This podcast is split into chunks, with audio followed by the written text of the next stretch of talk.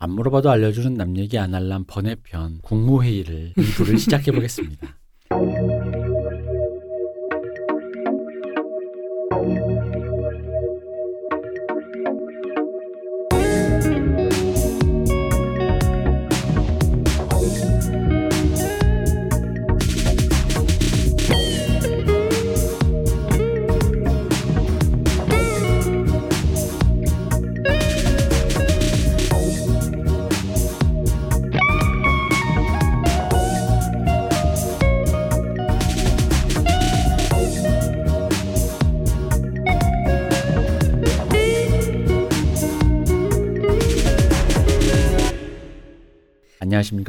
네, 안녕하십니까. 안녕하십니까 문세님. 네, 안녕하세요. 네, 저희가 음, 대통령 당선자를 위해 미래 지금 대통령 지금 어, 그렇게 거창하게. 아, 일단 질르고 보는 거지.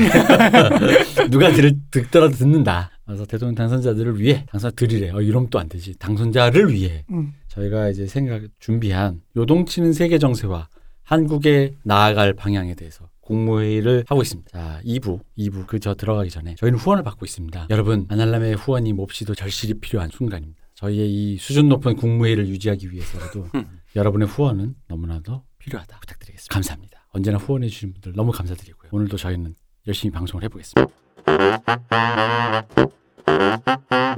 자, 요동치는 세계 정세. 러시아도 러시아의 마음을 모른다. 어쨌든 대충 추정되는 것은 몇 개가 있었다.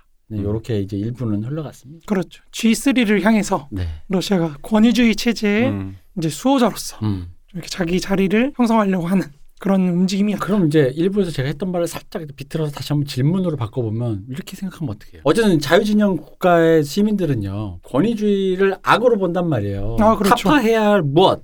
그렇죠. 공산당 약간 뭐 그런 거 이제 옛날 여기서 말하는 공산당은 이제 우리가 생각하는 그 사회주의 공산당이 아니라 그 또리 장군에 나오는 음. 나쁜 이 나쁜 놈 이런 느낌의 어? 그런 거라 이거지. 권위주의를 해체하고 자유민주주의 국가를 만들어서 모두가 자유롭게 주거와 뭐 교통과 뭐 어떤 모든 자유를 누릴 수 있는 국가로 만들어서 민주주의 국가로 가는 게 맞지 않느냐라는 어떤 모두에게 서구 사람들에게는 뭔가 뿌리 깊게 자리 잡힌 이제 근 50년 사이에 자리 잡힌 게 있는데 그러면은 그렇게 생각을 근데 그 아까 러시아의 그 추정되는 어떤 여러 가지 그 중에 울분도 있잖아. 그러다 보니까 우리도 울분 많은 나라의 사람으로서 이해가 안 가는 바는 아니에요. 그럴 수 있어요. 그렇죠. 특히나 90년대 러시아 의 그 슬픈 경제 사정을 처참한 상황을 보신 분들은 특히 중장년층들은 굉장히 이, 이 얘기까지 들으시면 이해가 되실 거예요. 아, 그럴 수 있죠. 그러다 보니까 그런 국가가 권위주의를 회귀한다는 거. 그리고 우리가 또 문쌤님과 우리 마르크스 방송에 얘기했지만 권위주의가 나쁠 수는 있는데 기능적으로 효율적인 건 있지 않습니까? 음, 그렇죠. 이 국가가 어느 단 발전 단계 어느 발전 단계에서 굉장히 효율적인 부분이 있다. 그러다 보니까 그러면 이거를 마치 서, 왜냐면 제가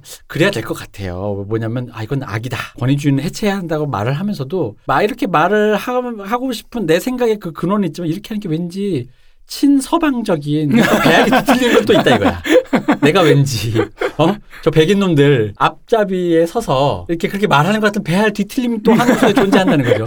그러니까 나, 나의 입장을 나도 정, 정리를 잘 안 되는 거예요. 음, 그렇죠. 그렇죠. 민주주의가 답이다라고 말하는 건 정원 명제 같은데 그럼 들고 이렇게 말해놓고 보니 내 뒤에 오히려 물론 이렇게 하버드 교수님은 이렇게 얘기하셔 너 뒤에는 루소가 있고 아니요 전 그렇게 생각 안 해요 내 뒤에 딴 사람 있는 것 같아요 약간 오바마가 서 있고 약간 트럼프 서 있고 공자님을 원하시는 건가요? 아, 그러니까 뭔가 확실하게 내가 내 신념이다라고 말하기가 좀 미묘한 느낌이다 이거죠. 어.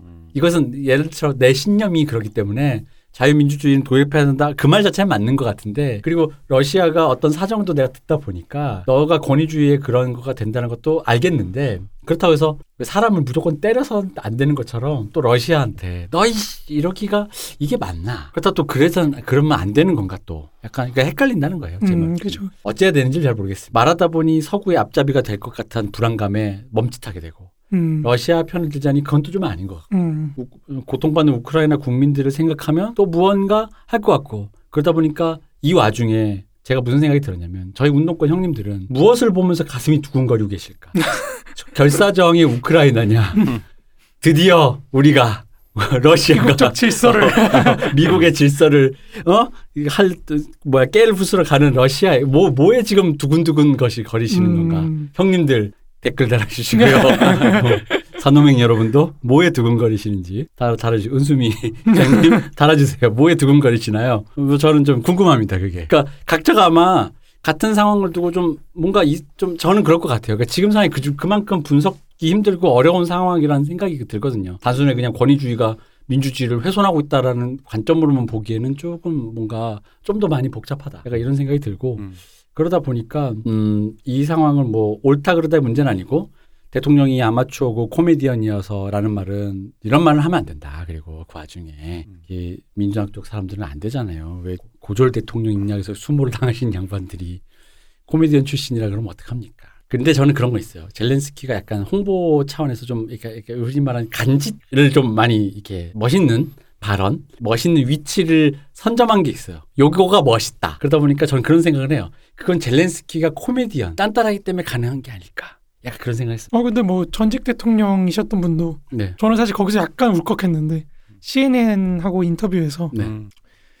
음. 키예프 아, 키이우가 얼마나 버틸 것 같냐 음. 이렇게 물어보니까 앵커가 forever이라고 음, 하는 음, 거에서 음, 음. 어 저는 약간 약간 뭉클했거든요. 그러니까 그거 어. 울컥한다니까. 그게 확실히 좀 뭐랬지 좀 뭔가 근원적인 어딘가를 건드리는 게 있어요 분명히. 맞아요. 근데 그- 그분이 부정부패로 그렇게 되신 분이거든요. 그, 그 얘기 들어보니까 근데 그 부정부패 와중에도 그 군비 증강에는 진심이어서 어뭐 뭐 그런 건 있지만 그, 그 신조어를 만든 게 매국노 말고 애국노라고 말도 참 잘들 만들어 애국노라고 어쨌든 저는 그분이 흔히 말하는 우리 사실 뭐 예체능 종사자들이 다른 건 능력이 제로지만 폼에 살고 폼에 죽는 건 있으니까 그, 런게 아닌가. 그런 면도 있. 근데 다른 것 떠나서 확실히 지금 러시아 농담입니다. 러시아가 전황은 둘째치고 네. 프로파간다에서는 확실히 지고 있죠. 그렇죠. 이게 굉장히 심각한 문제예요. 사실 예. 먼저 질문하신 것 부터 네. 먼저 이거 얘기를 하자면 러시아가 하이브리드전에서 지금 거의 완패 예. 수준으로 지금 지금 졸전을 하고 있잖아요. 네, 그래서 네. 졸전하는 게 믿을 수 없는 졸전을 펼치고 정말 있죠. 믿을 수 없는 어, 졸전을 세계 어, 2위의 군사 대국이라는 나라가 어. 22위밖에 안 되는 우크라이나를 상대로 이 정도로 질질 끌 거라고는 정말 아무도 생각을 못했죠. 네. 근데 이제 기본적으로 이게 하이브리드전에서 러시아의 전략이 실패했기 때문에 음. 그 뒤로 그냥 러시아가 더 이상 하이브리드전을 수행하지 못하고 지금 옛날 구소련식 물량전으로 지금 전환해 버렸거든요. 네, 네. 그러니까 사실 원래는 러시아 입장에서 지금 전쟁이 끝났어야 맞는 건데 그렇죠. 아니 보급도 제대로 안 되는 놈들이 무슨 물량전이야 이거. 뭐. 그래서 문- 그, 예. 래서 지금 물량도 제대로 투입 못하고 찔끔찔끔 보내고 있는 것 같더라고요. 그러니까 이게 문제가 사람들이 보통 이제 보급이 안 되는 걸 보고 예. 이- 뭐 저기가 뭐 가난하니까 우리보다 경제 사실 규모가 작잖아요. 그뭐 이제 그런 걸로 얘기하는데 사실 그 그쪽이 우리가 전쟁이 안 날 거라고 생각했던 것 중에 또 하나의 이유가 뭐냐면 2월 후반부터는 거기가 다 진흙벌이 됩니다. 녹아가지고 음. 얼음이. 그러니까 어떤 방식으로든 보급을 할 수가 없어요.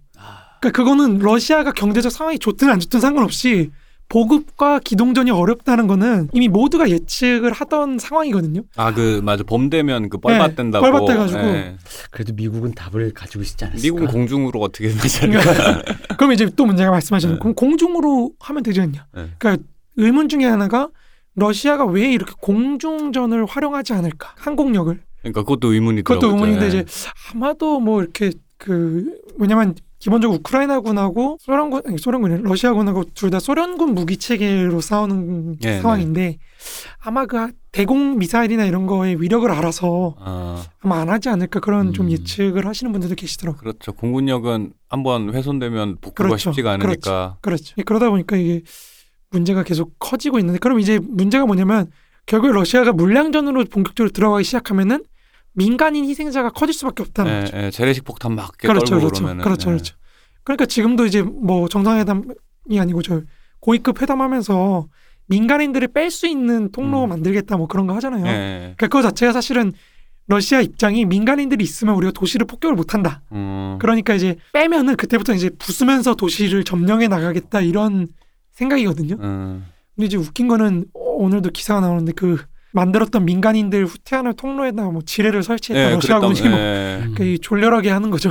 그러니까 이제 러시아가 그 전술적으로 이제 국지전에서 되게 많이 고전을 하고 있다라는 게 그냥 뉴스만 저기 뭐야 이렇게 헤드라인만 봐도 좀 느껴지는 게 있어요. 그렇죠. 네. 그러니까 기본적으로 러시아의 전술은 제가 볼 때는 하이브리드전을 통해서 여론전과 정보전과 뭐 이런 반체제 민간인 활용 이런 걸 통해서 최대한 분단시키는 거였는데 사실상 지금 이 상황이 돼서는 친러 세력이라는 게 존재할 수가 없죠. 그죠. 이젠 그건 친러라고 표현하면 안 돼요. 그냥 매국노 간첩이죠.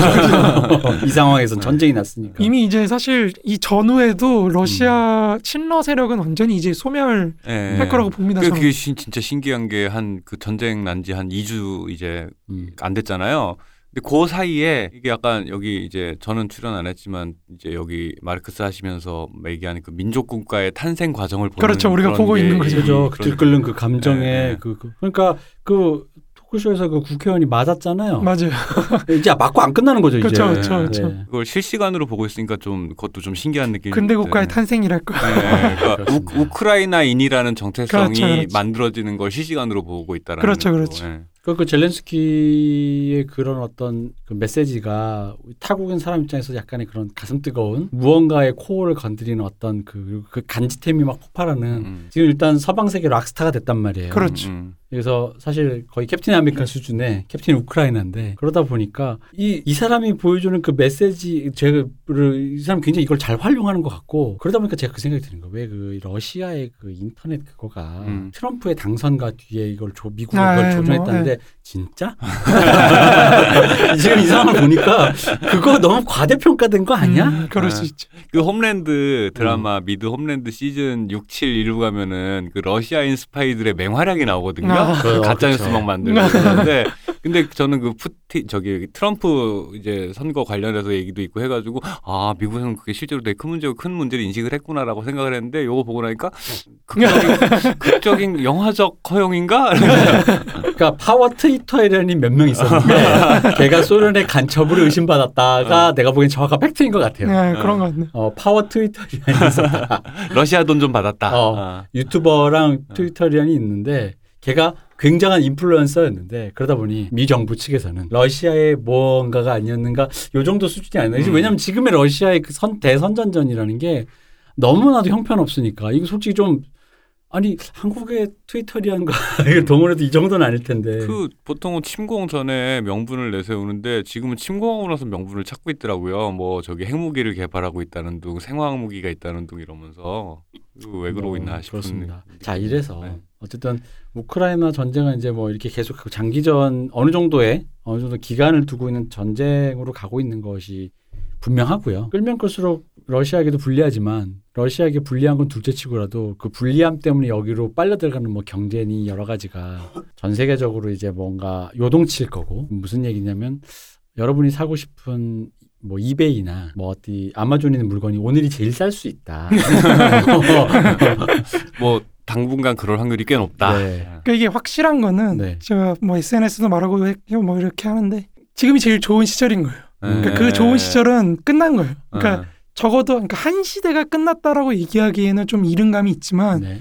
적어도 우리가 지금까지 누려왔던 네. 이 자본주의적 세계 시장이 만들어낸 네. 어떤 풍부한 유통망에 기초한 풍요로운 생활은 어느 정도 좀 포기할 수밖에 없는 상황이 됐어요. 이미 네. 이미 러시아가 그러니까 사실 기존의 전후 삼- 그러니까 1990년대부터 지금 2020년대까지 세계라는 거는 어, 그- 그러고 보니까 딱 30년이네요. 음, 1991년 소련 망하고 나서부터 네. 2021년 러시아가 이제 다시 위기를 일으키기 전까지 딱 한세 한 세대네. 그렇죠. 딱 한 세대는 사실 중국이나 인도 등의 값싼 노동력과 미국의 넘치는 풍부한 금융 자본 음. 그리고 미국이 시장이 갖고 있는 뭐 산업혁명이라든지 음, 아니면 ICT라든지 이런 기술 혁신 음. 그리고 러시아나 베네수엘라 뭐 이런 나라들의 자원 풍부하고 값싼 자원을 결합시켜서 되게 값싼 상품을 세계에 공급시킬 수 있는 능력이 이제 더 이상은 없어질 수도 있다. 음, 분업 당분간은 분업화된 그렇죠. 그 전 세계 분업화된 어떤 그렇죠. 적어도 21세기 초는 앞으로 이런 식으로 지금 자유주의, 자유민주주의 국가들 연합과 권위 신권위주의 체제 연대처럼 이렇게 서로 진영을 택해서 믿을 수 있는 국가들끼리 좀 더 이렇게 교육이 강화되고 이런 식으로 방향으로 좀 갈 것 같다. 그- 그거는 어느 정도 확실한 것 같습니다. 음. 이게 지금도 코로나 때문에 공급망 문제로 인해서 인플레 이제 유동성 풀린 것 때문에 인플레 문제도 있고 해가지고 여러 가지로 고통스러운 상황에서 이제 전쟁까지 그 전 세계 석유 가스의 10% 20%를 책임진 러시아가 절해버리니까 이거 뭐 당분간은 뭐 그냥 답이 없는 그렇죠. 상황이 되고 그러니까 러시, 푸틴이 얼마나 교활한지 네. 교활하냐면 딱 겨울을 노리잖아요. 예. 그러니까 독일 유럽인들이 가장 가스를 많이 쓸 시기에 가스 가격을 올려서 경제적인 타격을 줘서 자기가 원하는 방향으로 유도하겠다. 이런 전략을 쓰는 거거든요. 음, 기본적으로. 그러니까 이런 식의 어떤 총 국가의 모든 수단들을 활용하는 것, 심지어 잠재적인 그 어떤 활용 수단으로 활용하는 음. 그런 전략 자체를 하이브리드 전이라 그러는데 이건 나중에 조금 음. 뒤에 제가 다시 한번 말씀드리고 어쨌든 그런 하이브리드 전을 수행하는 어떤 푸틴의 신권위주의 체제 요거와 자유민주주의와의 대립 요게 사실 굉장히 강고해질 것인가 음. 라는 문제가 앞으로가 핵심이겠죠 제가 볼 때는 그럴 가능성은 매우 낮다 낫다. 네 매우 낮다 아. 굉장히 낮다 그러니까 우리가 신냉전이라는 표현을 굉장히 자주 쓰는데 제가 볼 때는 오히려 신냉전이라고 표현하는 사람들 때문에 신냉전이 올 것 같습니다 아. 그러니까 왜냐하면 기본적으로 신냉전 체제가 그렇게 장기 지속됐던 가장 큰 이유는요. 우리가 기본적으로 비인격적인 문제 때문에 싸워, 싸워서 그렇거든요. 이데올로기라고 하는 네네네.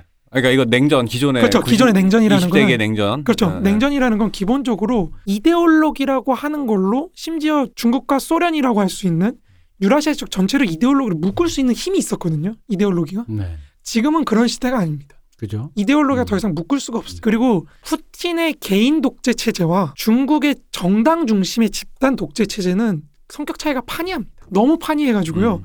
둘이 서로 엮일 수가 없습니다. 음. 아까 일부에서도 말씀드렸지만 어제 일부에서도 말씀드렸지만 러시아는 사실 인구도 차이가 막 10배나 나죠.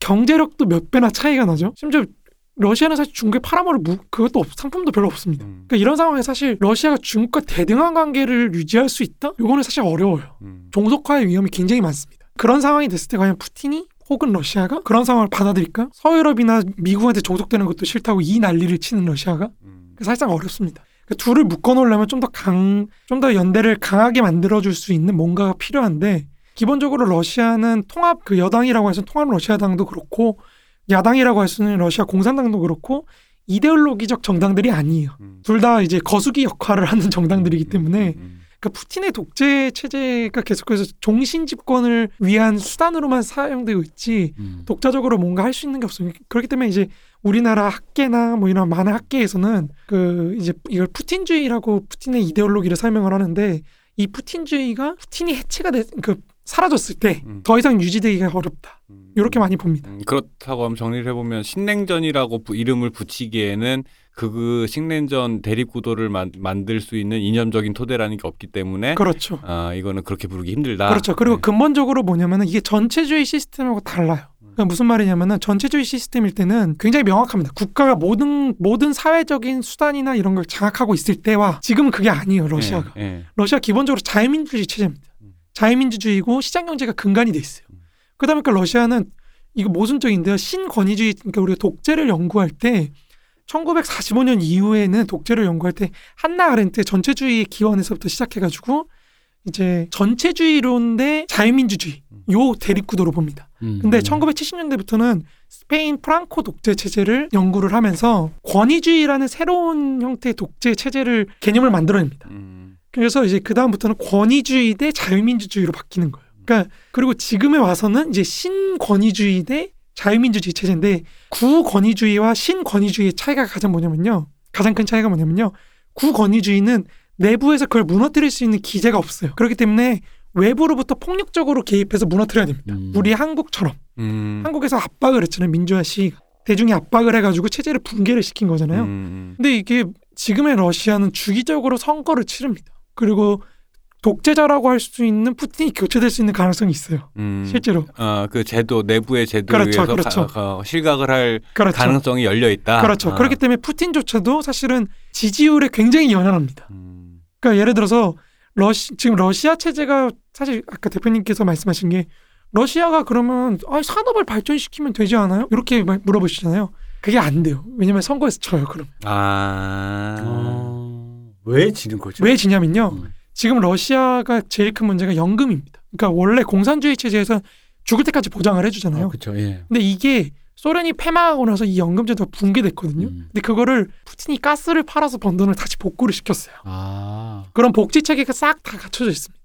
네. 근데 이 비용을 줄이려고 그랬더니 음. 푸틴이 80%가 넘었던 지지율이 바로 60%까지 떨어져 버립니다. 음. 그러니까 푸틴이 볼 때는 내가 이 개혁을 위해서 복지제도나 이런 걸 줄이는 방향을 택했을 때 어느 정도 개혁에 드는 비용이 있잖아요. 네. 그 비용을 인민들한테 전가를 시켰을 때 음. 내가 체제를 유지할 수가 없는 거야. 아. 그러니까 푸틴 체제는 최대한 지금 이 안정을 유지하는 게 가장 목표예요. 기본적으로. 최대한 안정적으로 전국을 운영하면서 가끔 뭐 대외 전쟁이나 이런 거에 승리를 해서 높은 지지율을 유지하는 거. 아 그러면 지금 고전하는 게 엄청 위기겠는데? 위기죠. 어. 근데 문제는 뭐냐면 사실 대체할 세력은 없죠. 아. 독재 체제라고 우리가 그렇지. 얘기하는 게 예. 러시아 공산당도 비- 그렇고 러시아 좌파 정당들이 기본적으로 푸틴이 정당을 만들 수 있는 기준 자체를 너무 높여놨어요. 그래가지고 기능할 수 있는 야당이라고 할 만한 게 옛날 구소련 지배 정당이었던 러시아 공산당밖에 없습니다. 근데 이 러시아 공산당은 뭐 이제 거의 거수기 역할을 하고 있죠. 야. 요즘은 아. 좀 바뀌고 있긴 한데 아 그럼 푸틴은 그 저기 제도는 남아 있으나 자신의 그 권력을 공고히 하기 위해서 그 대한 세력이 만들어질 수 없는 구조를 만든 거군요. 그렇죠. 아, 그렇기 때문에. 모든 연구자들이 민주주의라는 기준으로 푸틴을 독재라고 할 수 없다고 지적을 해요. 음. 왜냐하면 절차적인 민주주의는 기능하고 있거든요. 음. 근데 이게 실질적으로 그럼 민주주의가 기능하느냐? 그건 아니죠. 어. 그러니까 독재 체제긴 하니까. 그러니까 사람들이 그래서 이거를 신권위주의라고 부르는 겁니다. 만약에 권위 민주주의라는 거의 기준은 사실 아담 셰버스키가 얘기했던 것처럼 되게 명확해요. 주기적으로 선거를 하느냐, 음. 선거를 통해서 정권이 교체될 가능성이 있느냐. 그걸로 치면 러시아는 분명히 민주주의가 어느 정도 충족을 해요. 네. 주기적으로 선거 치르죠. 가능성은 있죠. 그러니까 그런 의미에서 절차적 민주주의거든요. 그러다 보니까 푸틴 체제는 이 시스템에서 기존의 어, 시민 사회로부터 반대 세력이 나올 수 있는 어떤 여지를 최대한 봉쇄하는 방향으로 가는 겁니다. 기본적으로. 그러기 위해서 국가가 모든 그 경제력이나 이런 걸 장악하는 방향으로 가는 거예요. 음. 그래서 GDP에서 국영 기업이 차지하는 비중이 70%입니다 지금. 아. 푸틴이 집권이 한 다음에 그렇게 늘어났어요. 아 그럼 그 국영 기업이라는 건 대부분 에너지 기업이겠네요. 그렇죠. 대부분 아. 에너지 기업. 아. 거기서 나오는 돈으로 국가 재정이나 모든 걸 하는 겁니다. 그러니까 이렇다 보니까 사실 중국도 70%가 안 돼요. 예. 중국도 60 몇 프로인가 그거밖에 안 되거든요. 그것도 시진핑 집권 이전에 후진타오부터 굉장히 비중을 늘렸다고 하는 건데도 70%가 될락말락합니다. 음. 그러니까 그래 얼마나 큰지 이제 느낌 오시겠죠. 그러니까 그 정도로 러시아에서 기존의 국영기업 시스템을 대체할 만한 새로운 기업 집단이 나오지 못하고 있다는 겁니다. 그런 상황에서 푸틴은 군사 강한 러시아라는 표어를 내세워서 시민사회의 헤게모니를 국가가 장악하려는 시도를 하는 거예요. 그러다 보니까 저는 이제 푸틴주의라는 걸 기본적으로 자유민주주의와 자유시장경제 하에서 국가 헤게모니의 관철을 위해서 개인화된 정치 체제라고 정의를 하거든요. 음. 그러니까 개인화된이라는 게 핵심인 거예요. 만약 푸틴이 사라졌을 때 이 시스템이 계속 유지가 될 수 있느냐? 그러기는 어렵다는 거죠. 기본적으로. 음. 근데 이게 말을 잘못하면은 그러니까 그 연금 맛에 사람들이 진취적 의지도 없고 약간 그러니까 그렇게 문제가 뭐냐면. 러시아 지금 문제가 뭐냐면 농촌이나 이런 데 진취적인 청년 청년들 있잖아요. 네. 대부분 유럽으로 가려고 그래요. 음, 그렇다. 이게 지금 요번에 전쟁 나고 나서 내부에서도 갈등이 새롭게 터진 게 그런 게 있다 고 그러더라고요. 그냥 저소득층의 저항력층이 푸틴을 지지하는 흔히 말하는 그러니까 우리랑 우리가 생각하는 예, 예. 뭐 소위 그런 표현을 쓰면 아니면 틀딱 담론이라고 예, 해야 돼. 예, 그런 예. 그런 느낌이 있는 거예요. 거기 그거랑 이제 좀 교육 수준이 있고 좀 좀 집이 사는 중산층도 유럽에서 유학 갔다 오고 뭐 이런 사람들은 이제 전 이제 세계 분위기를 아니까 그 두 계층의 갈등이라는 게 되게 전쟁을 둘러싸고도 되게 심하게 불거지고 있다 뭐 이런 얘기를 그렇죠. 하더라고요. 그러니까 젊은 사람들은 사실 서구화를 지향을 하죠. 그럴 수밖에 일반적으로. 없죠. 예, 어릴수록 그럴 수밖에 그렇죠. 없죠. 예. 그러니까 서구화를 지향하러 그쪽으로 빠져나가려는 음. 경향이 크고 혹은 도시로 가려고 하고 음. 그러니까 농촌이나 이런 데는 사실 비어 있어요. 음. 이게 아, 그러니까 내부로 통할 못한다는 게 그런 얘기인지 이해가 됐습니다. 그러니까 무슨 얘기냐면 스타트업을 해도 음, 음. 여기서 하려는 게 아니라 거기 가서 하려는 거, 거잖아요. 그렇죠. 서유럽, 미국에 가서 하는 거지. 기왕이면 실리콘밸리 가서 하고 싶지. 어, 예. 미국에서 하고 미국이나 유럽 어, 아니면 하다못해 서유럽에 가서 하는 거지. 거기 러시아에서 내가 뭘 일으키겠다. 음. 카카오 택시를 하겠다. 그- 그게 러시아의 가장 큰 문제입니다. 어, 이- 그러니까 그런 의지가 없다는 거 아니야. 국내 사람들에게 그렇지. 내가 여기서 무언가를 하겠다라는 의지가 없는 거잖아요. 그렇기 때문에 사실은 러시아 푸틴이 사라진다 그래서 러시아가 반드시 자유민주화 될 것인가? 음. 이것도 좀 의문인 거죠. 기본적으로 러시아 문화적인 토대 자체가 권위주의 지향적인 게 있기 때문에 국결혼 아닙니까 국결혼? 어? 그래서 이제 푸틴이즘이란 책을 쓴 락커 같은 사람은 네. 이분이 연세가 90이 넘으셨었어요. 그 네. 책을 썼을 때, 그러니까 그 러시아 굉장히 유태인이고 러시아에 많이 오가신 분인데 그분이 이제 러시아의 문화혁명이 필요하다. 음. 민주주의적인 문화적 토대를 만들지 못하면 러시아는 절대로 자유민주화가 안 된다. 이런 예언을 하시는데 아니 지금 말씀드리니까 제가 문세님 방송에서 그 얘기를 들었던 그때 그 답답함이 다른 방식으로 재현되는 것 같아요.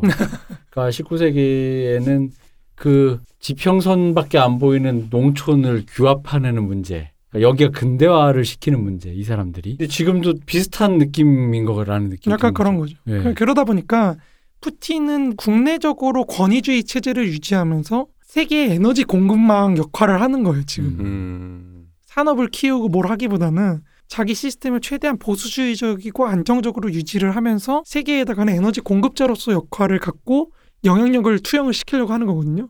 아 그러니까 이제 이해가 됐습니다. 푸틴의 저 땡깡이 오히려 저는 이해가 좀 된 게 그게 기업이면 괜찮은데 그게 국가가 하고 있다라는 게 문제인 거잖아요. 음. 그러니까 기업이면 재무제표가 계속 상승 중이면 푸틴은 종신집권 해도 되는 거잖아요. 음. 기업인 경우에 뭐 그, 푸틴 총수는. 근데 국가인 경우에는 그건 좀 다른 문제인 거죠. 그렇죠. 종신집권이라는 게 사실 불가능한 거죠. 국가 네. 시스템상. 국가 음. 시스템상 그런 거잖아요. 아니 우리 총수님이 오셔가지고 기업 재무제표가 점점 상승이야. 주가가 나란히 상승해. 그 계속 파이프 뚫어가지고 계속 팔아 그래서 우리가 막 뭐 마치 삼성이 그 반도체 팔아서 커, 커지는 것 같은 그런 상황이면 그분의 종신 집권에 대해서도 그 내부의 사람들에 대해서 동의를 얻는다라는 관점 다 자연스럽게 민주적이죠. 그런 의미로 동의를 얻을 수가 있는데 이게 국가라는 건 국가가 재무제표만으로 설명되는 건 아니잖아요. 음. 그렇죠. 아까 말했던 우리 소프트 파워라는 문화라든가 여러 가지 정체성 정치, 뭐 여러 뭐 여러 가지가 있는 거죠. 민족성 체제 뭐 어떤 여러 가지 모든 것이니까 그런 의미로 봤을 때는 그러네요. 그러다 보니까 이제 종신 집 그러니까 후- 푸틴도 후계 구도를 생각을 안 한 건 아니거든요. 음. 그러니까 메드베데프 대통령하고 이중 권력 상황도 해봤고 여러 가지를 고민을 많이 해봤지만 결국은 그거예요. 내가 물러났을 때 음. 옐친이 그랬던 것처럼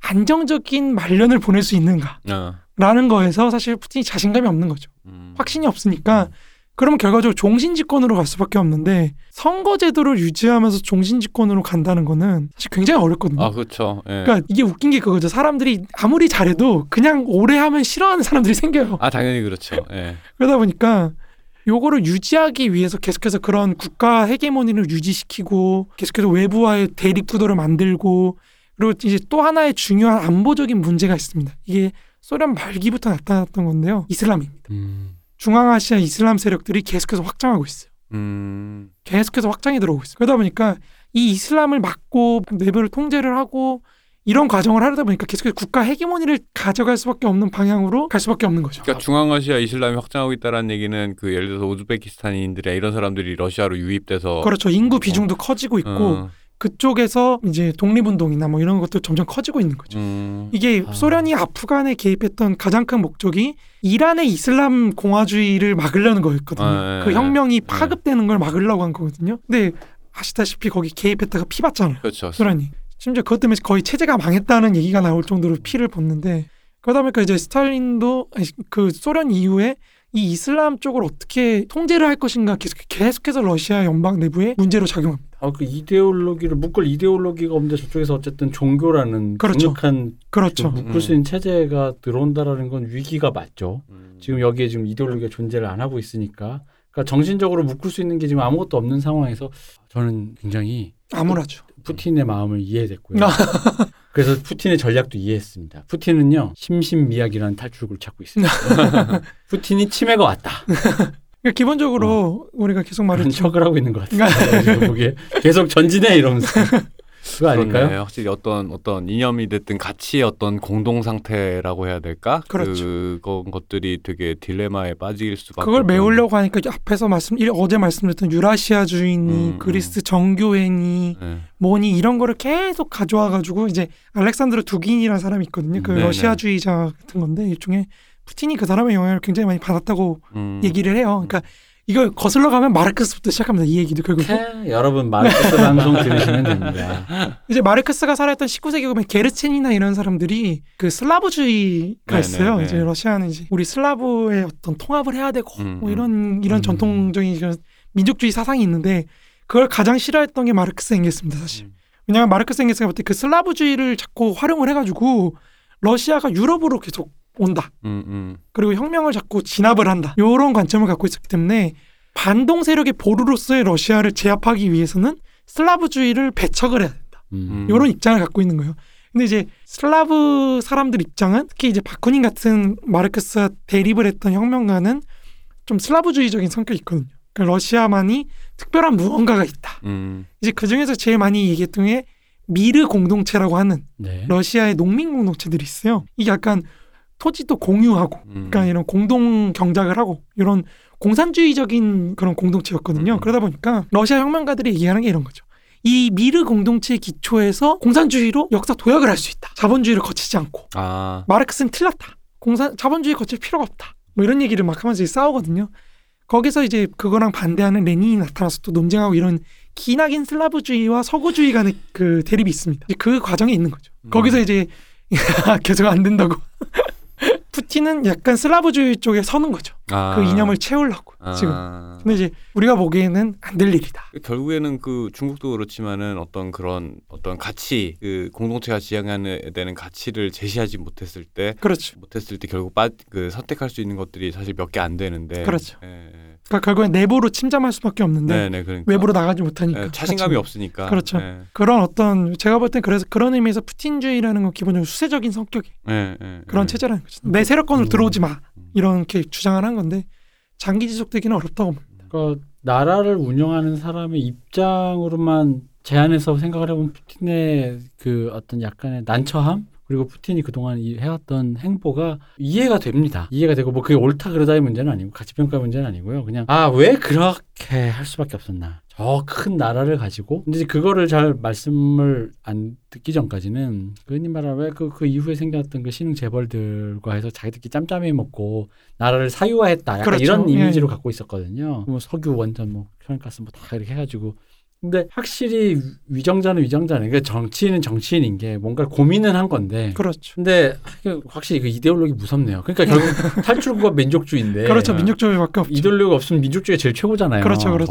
저는 그때 그 푸틴 최근에 이제 푸- 화제된 것 중에 푸틴이 그 어디 방송인가 나와가지고 해외 외신 기자들 상대로 그 이렇게 일장 연설을 한 게 있는데 생각보다 되게 달변이더라고요. 아, 되게 똑똑한 사람이 네. 그러니까 되게 달변이고 이번에도 침공 전에 왜 우크라이나를 침공해야 되는가를 그 국민 상대로 한 두 시간 강의를 하더라고요. 근데 쭉 보다 보니까 확실히 되게 뭐라 해야 되지? 아 이 사람이 진짜 고민을 이- 이런 측면에서 우리가 얘기한 딱 이 이거 이상으로 이 사람 실제 해야 되는 사람이니까 또 더 치열하게 고민을 했겠지. 이런 되게 이런 되게 나름 깊이 있는 사고 끝에 나온 결론이란 건 알겠는데 근데 이제 그런 거지 이제 그런 사고의 깊이와 상관없이 현실에서 내가 할 수 있는 선택지라는 건 몇 개 없고 그렇죠. 어, 뭐가 없고 실제로 했을 때 그 리스크라는 것도 어느 정도 리스크인지라는 건 해봐야 아는 거고 그렇죠. 그런 문제들이 있는 것 같다. 그러니까 기본적으로 러시아도 나름대로 체제 논리가 있고 예, 예. 그 내부의 사람들을 선택 그 설득을 해야 되고 그쵸. 규합을 해야 되는 정치적 논리와 예, 이걸 갖고 또 정 외교적인 방향으로 전환시켜야 되는 부분, 예. 반영해야 되는 부분 이런 게 굉장히 충돌하는 거죠 지금 음. 상황이. 음. 그리고 그런 상황에서 이제 러시아가 세계 경제에서 자원 공급지로서 차지하는 위상과 역할 이런 것도 있는 거고 사실은 음, 그러니까 그런 게 있다 보니까 푸틴 입장에서는 그런 현재의 조건을 최대한 활용해서 러시아가 더 이제 몰락하기 전에 음, 음, 지금의 최대한의 힘으로 가장 많은 걸 이뤄내려고 시도를 하고 있는 거죠. 음. 기본적으로는 뭐 거기에는 이제 개인의 종신 집권을 통한 정치적 안전의 어떤 보장도 있는 거고. 음.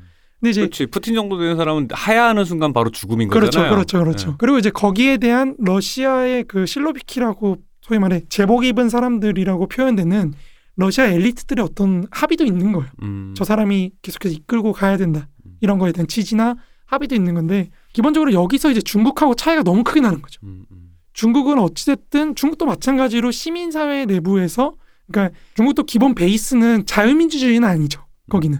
그죠? 근데 중국이라는 시스템이 그렇다고 해서 보통 선거를 안 하는 시스템이 아니에요. 중국이라는 시스템은 제가 옛날에도 말씀드렸지만 세 가지 층위에서 맨 밑에 층위에서는 사실은 보통 선거가 확장되고 있거든요. 음, 음, 음. 그거가 위에서 지금 반영이 안 돼서 그렇지 밑에는 이미 보통 선거가 많이 진행됐거든요. 음. 그러니까 그런 의미에서 중국도 민주주의 선거를 하고 있고 자유시장 경제의 기초에 있어요. 예, 어느 정도. 예. 근데 요 상황에서 국가가 모든 걸 장악하고 헤게모니를 갖고 시민사회를 이끌어가는 이데올로기를 이제 사회주의와 중화주의로 중국은 이끌고 가는 건데 그걸 심지어 이제 비인격화 시킨 거죠. 푸틴하고 달리. 예, 예. 정당이 그걸 계승해나는 시스템으로 제도화를 했- 했는데 문제는 중국의 이 제도화된 어떤 이데올로기 시스템이 해외로 수출이 안 된다는 거죠. 그렇죠. 되게 특수 중국 대륙 그렇죠. 안에서만 소비되는 그렇죠, 그렇죠, 그렇죠. 심지어 중국인들도 이거는 우리 중국만의 질서라고 예, 예. 선전을 그러니까 하지. 그 예. 식사 아까 식사하면서 잠깐 얘기했지만은 그 약간 요번에 올림픽에서 보인 네. 중국의 태도는 약간 확장성 자체를 그 전에는 신용이라던데 이번에는 아 모르겠고 우리끼리 알아서 할래라는 약간 아, 포기, 그렇죠, 포기했다라는 느낌이 좀 있어요 보다 보면은 그러니까 중국도 그래서 그런 의미에서 기본적으로 수세적인 입장인 겁니다. 아, 그러니까 둘 다 수세적이다 보니까 아. 사실은 둘이 연대해서 뭔가를 하겠다? 권위주의 체제를 막 이렇게 그러니까 이게 소련하고 지금 러시아하고는 완전히 격차가 다른 거예요. 음. 자꾸 소련 시절을 부활시키고 그럴 생각이 없다니까요. 음, 음, 음. 기본적으로 스탈린 그 스탈린도 그렇고 소련 체제 자체는 혁명의 수출이라는 게 어떤 목표가 돼 있어요. 음. 이게 스탈린이 그 레닌주의의 기초나 이런 데서 얘기를 하는 건데 우리 국내적으로는 이미 사회주의가 완성이 됐기 때문에 뭐 내부의 갈등이나 이런 거 없다. 당연하겠죠. 국가 모든 걸 장악했으니까 국가에 반대하는 여지가 없을 테니까. 근데 문제가 하나 있다. 뭐냐면 외부의 자본주의 국가들이 너무 많다. 음, 이 자본주의 국가들이 모두 사회주의화가 될 때까지는 우리는 안전을 보장할 수가 없다. 음. 이런 냅두- 얘기를 음, 하거든요. 냅두면 저, 저 타락한 자본주의 국가들에게 빨려 들어갈 테니까. 그렇죠. 빨려 들어가는 것도 걔네가 쳐들어올 것이다. 예, 예. 요게 공포가 크거든. 실제로 스탈린은 뭐 그러니까 스탈린 경험 입장에서 그게 맞아요. 왜냐면은 적백내전 터졌죠. 아, 그때도 아, 아. 개입을 했죠. 그렇죠. 그다음에 히틀러도 쳐들어왔죠. 뭐 이런 게 계속해서 쳐들어오다 네. 보니까 이제 스탈린 입장에서 그런 입- 그런 관점에서 오히려 우리가 당하지 않으려면 공세적으로 나가야 된다. 음, 이런 게 있는데 지금의 러시아는 사실 그런 걸 할 필요도 없고 음. 그런 이데올로기도 없고 아 그러니까 참 이게 참 어디서 어떻게 해야 될지 진짜 모르겠네요. 돈은 도는데 예. 이걸 내부의 동력으로 해서 더 나은 국가로 바- 국가의 발전 동력으로 갈 수 있게끔 하는 그 그러니까 미네랄이 쌓이는데 아까 시- 사- 스타크래프트 예를 다시 들어보면 하지 말래매. 미네랄 채취 말고는 다른 걸 할 줄 모르는 유저인 거잖아요. 그렇지. 그걸로 뭘 해야 될지. 어, 뭘 하는 건지 지금 뭘 먼저 짓고 뭘 뽑아서 어떻게 하면 이 게임이 어떻게 끝나고 이, 이건지 그, 그, 그 개념이 지금 전환이 안 되는 그렇죠. 거잖아요. 그러니까 문제가 뭐냐면 결국에는 그리고 인구 증가가 안 됩니다. 러시아가 아, 인구 러시아도 인구가 지금 내려가나요? 1.5명 출산율이. 높은데 1.5면 높은 거 아니에요? 1.5면 사실 서울 기- 2명 이하이기 때문에 네. 재생산이 확대가 안아 그렇죠. 서울 기준으로는 두 배인데. 우리가 제일 낮은 겁니다. 예.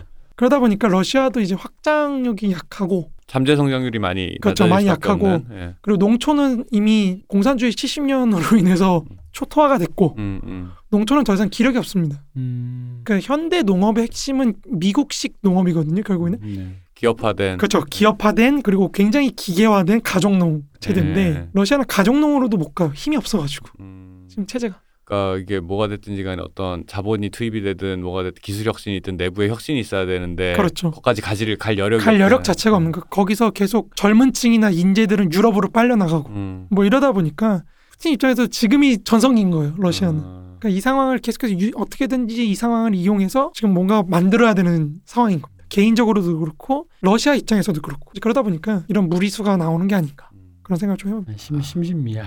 그러니까 이게 확실히 보통 그렇게 공동화된 자리에는 보통 민족주의나 뭐 이런 종교들이 이렇게 들어오긴 하는데 그러기에는 지금 시대가 이런 다들 탈레반도 포- 핸드폰 휴대폰 때문에 통합이 안 된다고 하는데 그러니까 그 자리에 뭐가 드러나면 결, 결국은 그런 파퓰리즘 그런 것들이 그런 되게 그렇죠, 그렇죠. 휘- 휘발성이 강하고 그렇게 소모되는 감정들로 가득한 이런 것들이 다 들어오다 보니까 약간 좀 이게 와 뭐라 해야 될지 이걸 뭐라 해야 될지 모르겠는데 그냥 갈등 상황은 높아지는데 이게 왜 갈등 상황 그러니까 그 근간으로 들어오면 그들이 그래서 뭐가 되고 싶은지에 대해서는 되게 서로 합의점이 없는 어, 거죠. 그러니까요 그런 생각이 좀 되게 공허하다라는 느낌 많이 드네요. 그러니까 뭐가 또. 됐든지 사실은 네. 어디로 가야 된다가 있으면 그러니까. 상관없거든요. 예, 예, 예. 근데 이게 그게 없는 상태다 보니까 사실 자유민주주의 시스템이라는 게 그게 없는 시스템이잖아요. 예, 예. 그 각자 알아서 네, 각자 알아서 하는 자아실현하는 거, 자아 실현하고 아니, 근데 그게 그것조차 또 그런 게 격차가 벌어지니까 예를 들어 그런 거니까 그럼 여기서 뭘 하자라는 목표라도 있을 수 있잖아. 뭐 이렇게 우리로 치면 우리 옛날처럼 한국이 음, 음. 뭔가 이렇게 잘해서 우리 한국도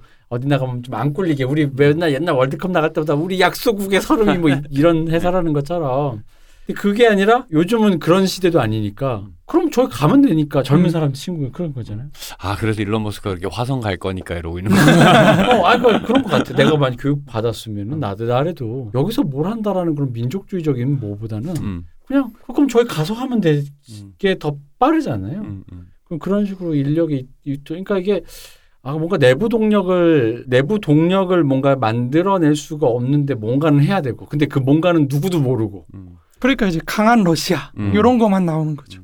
그렇죠. 그러니까 그러니까 그런 소리만 자꾸 하는 건데 근데 그 반대편에서도 그 우크라이나의 결사항전에 열광하는 서구 사람들을 보고 있으면 그들 또한 그것이 빈자리였다라는 맞아요. 생각도 많이 들어요. 적이 나타나니까 너무 좋아져. 네, 요 그러니까 가슴이 이런 뜨거워졌다. 어. 어, 그러니까 음. 삶의 의미를 느끼고 활력을 되찾고 그쵸. 어. 아 드디어 다시 한번 예, 예, 불타오르고 있어. 청춘이 돌아왔어. 뭐 약간 약간 그런 느낌이 있어요. 이 근데 우울증 치료됐을 것 같아요. 그게 제일 문제인 것 같아요. 결국 네. 우리가 이렇게 생각했을 때 그러니까 계속 그런 원초적인 것들에 대한 비속감이랄까요? 네. 그런 걸 자꾸 사람들이 찾게 되는 게 그죠? 음. 아 이게 전쟁이 결국 또 존재론적인 문제로 흘러가는. 그런 예. 약간 제가 보기엔 그렇습니다. 예. 아니 근데 맞는 말인 것 같아요. 그러니까 그래서 그러니까 저는 사실은 푸틴 이게 자꾸 이 방송 일부부터 얘기하지만 푸틴이 뭘 원하는지를 알 수가 없다라는 게 이 전쟁의 가장 큰 미스테리인데 그 사실은 그게 약간 그 되게 존재론적인 관점으로 보면은 아 그것이 사람이지라는 생각도 들긴 그렇죠. 해요. 그런 그 말씀하신 푸틴이 할 게 없기 때문에라는 거가 음, 일단 음. 크고 약간 다른 의미로 방금, 방금 존재론적으로 전쟁 혹은 음. 잠재적인 불안이 우리를 단결시키고 음, 뭐 하는 음. 것처럼 작년에 끝난 진격의 거인이 음. 결국은 역사를 예언했다. 그러니까 이게 문제가 그건 것 같아요. 이게 내부의 어떤 개혁이나 혁신으로 가려면은 내부에 있는 여러 이해관계 혹은 계급적 격차라든지 이런 거를 잘 통, 통합할 수 있는 기제가 있어야지 그게 네. 되거든요. 그렇죠. 근데 그런 게 잘 없는 상태에서 무언가를 하려고 하는 건 굉장히 큰 비용만 들어요. 그렇죠. 갈등만 네. 갈등만 커지고 예. 실제로 뭔가 안 될 가능성이 높고 이러다 보니까 그런 내부의 통제를 통한 혁신을 창출하는 것보다 사실 외부의 적을 만드는 게 더 편하죠. 그렇죠. 예. 가성비나 뭐든. 그러니까 이제 그런 방향으로 자꾸 사회들이 가는 경향이 나타날 수 있다. 혼란해지면 할수록 더 그렇게 되는 관성이라는 게 막 알기 쉬운 세계, 알기 그렇죠. 쉬운 세계관이라는 것들이 아니 그시 아이돌 세계관도 요즘에 점점 복잡해지고 있는데 그래서 그러다 보니까 이제 기존에 만약에 사태 이런 전면전 같은 게 없었다고 한다면 굉장히 오랜 기간이 걸렸을 것 같은 일도 지금은 단축돼서 일어나죠. 예, 그러니까. 대표적인 게 독일의 재무장이죠. 예, 네. 예, 예. 저는 이번 사건이 세계사적인 어떤 격변이라고 한다면 독일이 재무장을 선언했다는 거. 그러니까 라고 예, 생각합니다. 예. 그러니까 1, 2차 세계대전은 사실은 제가 보기에는 독일을 유럽에서 어떻게 다룰 것인가, 어떤 위치를 부여할 것인가를 해결하지 못했기 때문에 터진 갈등이라고 저는 생각하거든요. 음. 독일은 경제적으로는 굉장히 영역이 크고 강대국인데 유럽 질서 내부에서 지위나 이런 건 굉장히 낮단 말이에요. 영국에 비해서든 예. 뭐든 프랑스에 비해서도 사실 낮잖아요. 음. 식민지도 없고. 그러니까 그런 불일치를 조정하지 못했을 때 사실 세계대전이라는 참사가 벌어진 건데 그 독일이 전후에 택한 거는 무장을 아- 해제해 버리는 거였거든요. 음. 무장을 해제하는 대신 경제적인 거나 이런 역할만 수행하는 거였는데 지금 다시 재무장을 한다고 한다면 이제 정말 19세기 같은 상황이 다시 돌아올 네. 수 있는 거죠. 그러니까 그리고 더 큰 문제는 이거를 지금 미국 그러니까 우리가 잘 봐야 되는 게 미국이 지금 개입을 못 한다 그래서 아 역시 미국 이제 힘이 없고 쇠락했고 어쩌고 그러니까 그게 아니라 독일이 유럽의 방위를 책임지는 시대가 온 겁니다. 그렇죠. 그 말은 무슨 말이냐면 미국이 유럽에서 빠질 수 있다는 말이에요. 유럽에서 뺀 거를 중국에 갖다 받- 갖다 넣을 수가 있는 거죠. 그렇죠. 예. 그러면 이제 중국하고 미국하고의 대립이 더 커질 가능성이 커진단 말이에요. 그럼 우리의 어떤 안보상의 위기나 이런 건 점점 더 심화될. 그러니까 선택을 강요받겠죠. 그렇죠. 시간 지금이야 중간에서 사실은 그 중국과 교육을 통해서 큰 이득을 받지만 어느 순간이 되면 우리도 선택을 해야 되는 순간이 올 수밖에 이거는 시간 문제잖아요. 그렇죠. 근데 이런 문제들에 대해서 뭐라 해야 되지? 그냥 일반인들의 의식도 그렇지만은 특히 정치권의 인식이라는 게 되게 너무 나이브한 거 아닌가라는 생각이 되게 많이 들 때가 있어요. 맞아요. 그 그러니까 단순히 음. 한미 동맹 강화 어, 요거나 아니면 뭐 남북 관계, 뭐 중립 외교. 어, 중립 외교 어. 뭐 이런 걸로 가기에는 너무 상황이 복잡하다는 거죠. 그러니까 그 단순히 그냥 뭐 뭐뭐 민족 자주 뭐 이런 문제도 아니고 뭐 등거리 외교를 통해서 양쪽에서 이득을 보겠다 뭐 이런 식으로 해 접근할 것도 아니고 되게 정교한 사고를 해야 될 것 같은데 그렇죠. 그 이 문제 의식을 갖고 있는 사람이 정치권에서 그러니까 이 문제 의식을 갖고 있을 수는 있으나 이거를 대중의 언어로 바꿔서 하는 사람이라도 있나라고 생각하면 잘 모르겠어요. 여기 있지요 여기 안 할람이 있지. 아 정치하시게. 아나 약간 나그 그 공, 공정 공정 아. 뭐 어쩌고 얘기하실 때 이 대표님 호칭을 바꿔야 된다 생각했어. 이 총통님으로 아, 바꿔. 정통이 공정 공영 스카야. 뭐 하겠습니다. 이 동북아의 평화가 어. 세계 평화다. 그렇습니다. 러시아 인민의 행복과 중국 인민들의 그, 그 불일치. 음, 우리 집 돈은 많은데 왜 남을 나를 욕하지라는 음. 그 감정적 불일치 있잖아요. 음. 나 분명히 현대백화점에서 명품 사 입었는데 왜왜 음. 촌스럽다 욕하지 그거 있잖아. 그 불일치도 그 우리 그때 윤- 그 뭐야 윤 관장님이 출연하셔서 했던 그 말이 난 맞다고 생각해. 우리가 좀 요즘 좀 그나마 좀 소프트 파워에서 어느 정도의 그 전 세계적 인정을 받, 인준을 받았으니까 그런 의미에서 손 벌리기 딱 좋은 때긴 해요. 우리가 손 벌어서 벌려서 먼저 야 좀 이런 느낌으로 마치 미국에서는 손 벌리는 게 주로 그 IT 인재들이잖아요. 우리 실리콘밸리 이런 니들이 인도 니들 애들 막 와서 중국 니들 와서 여기서 한번 해볼래라는 것처럼 손 벌리기 딱 좋은 음. 상황 상황이라고 저는 보고 소프트 파워 쪽에서 그런 상황에서 결국은 소프트 파워를 못 이겨요. 아, 그러니까 이게 어떤 식으로든 이데올로기가 와도 이길 수가 없어요. 왜냐면은 핸드폰으로 트위터로 보고 있는데 음. 보고 있는데 음. 그걸 뭐 어떻게 이길 거야. 그렇다면 저는 그런 의미의 아까도 말씀드린 그 뭐 저는 그게 다 아니다라고 얘기하는 게 등거리 외교든 뭐 동북아 운전자든 그 모든 것이 공존하는 나쁘게 하면 박쥐 같은 거고 좋게 얘기하면 그걸 잘 드라이브를 해야 된다는 거지 말 그대로. 예. 그러니까 근데 어, 어쩔 수 없이 미국하고 중국은 남중국해에서 붙을 텐데 그게 뭐 물리적으로 붙는다가 아니더라도 그 항행의 자유를 위해서라도 어쨌든 뭔가 붙을 텐데 그그 지금 미국은 계속 옆구리 쿡쿡 찌르고 있잖아요. 우리의 너네 입장이 뭐야라고 계속 찌르고 있는데 미국 입장에서는 한국은 이제 일본 어차피 동아시아는 일본 중심이겠라고 하기에는 한국 등치가 너무 커지고 위상이 올라가는 바람에 이제 무시할 수 없어서 우리의 온실의 폭이 넓어진 건 맞으나 결과적으로는 우리는 뭔가 선택을 해야 된다라는 건 거죠. 근데 그 문제에 대해서는 어떻게 생각하시는지 늘 좀 궁금했습니다. 예. 이게 기본적으로 육공화국이라는 시스템에 대한 이해가 전제되어 있어야 된다고 저는 봐요. 그러니까 육공화국은 노태우 정부가 들어선 다음 이게 틀을 만드는 건데 이 육공화국의 외교 정책을 보면요 크게 세 가지가 함께 갑니다. 첫 번째는 북방 정책이고요. 예. 두 번째는 남방 정책이고요. 세 번째는 통일 정책. 근데 우리가 이 육공화국이라는 시스템 자체가 그러니까 문재인 정부 하나만 놓고 얘기하기보다는 이 연속성을 봐야 되거든요. 그 한국이라는 위치는 냉전이 끝나는 시기부터 어떻게 했냐면요. 북방과의 연결을 강화시키는 방향과 통일 정책을 같이 가요. 음. 그러니까 러시아하고 중국하고의 관계를 함께 개선을 하면서 북조선이라는 통일 문제를 이제 해결하겠다. 해결하겠다. 아. 요 방안과 함께 그렇다 그래서 이쪽하고만 가기에는 너무 불안하니까 남방 정책을 주로 펼칩니다. 동남아라든지 대만이라든지 이런 쪽하고 계속 연결되는 방향으로 가거든요. 그러니까 문재인 대통령도 인도하고 협약을 하고 그렇죠. 그 동남아 쪽하고도 새로 관계를 친남방 정책이라는 이런 걸 하고 또 북방 정책도 뭐 다들 아시겠지만 음. 이제 북조선과의 관계 개선을 위해서 여러 가지 펼쳤잖아요. 그러니까 이런 양측으로 가는 방향 속에서 한국의 자율성을 최대한 높이는 방향으로 여태까지 진행됐단 말이에요. 음. 근데 이게 문제가 뭐냐면 기본적으로 이 사고 자체가 일국적입니다. 뭐뭐 일국 예, 일국 그러니까 우리 우리를 중심으로 아 그렇죠. 맞아요. 예. 한국 한국이라는 나라를 어, 중심으로 나라 한- 하나만 놓고 생각을 네. 하는 거거든요. 음. 근데 지금 동아시아의 구조를 보면은 미국이 패권을 이제 힘을 투영하는 데 있어서는 좀 후퇴하고 있어요 상대적으로. 예. 왜냐면 중국이 너무 커지고 있거든요. 미국 생각보다. 그러다 보니까 사- 미국의 상대적인 퇴조와 중국의 그 성장 때문에 틈이 생기고 있습니다. 이 틈을 어떻게 메울 것인가 동아시아 질서의 저는 핵심 축이라고 생각해요. 그 틈을 어떻게 메울 것인가 하는 거는 미국을 미국이 동아시아로부터 동아시아로부터 나가는 걸 막고 붙잡아두는 대신에 중국을 견제할 수 있을 정도 덩치를 키워야 됩니다. 그러기 위해서는 제가 볼 때는 일본이 한 방식이 가장 효율적이라고 생각해요. 일본은 인도하고 연합을 했죠. 예. 인도하고 관계를 쓰고 호주하고 연합하고 거기에 이제 미국을 껴서 쿼드라는 체제를 만들었잖아요. 예. 그렇게 되면 지금 기본적으로 미국이 GDP가 22조 달러 정도 되거든요.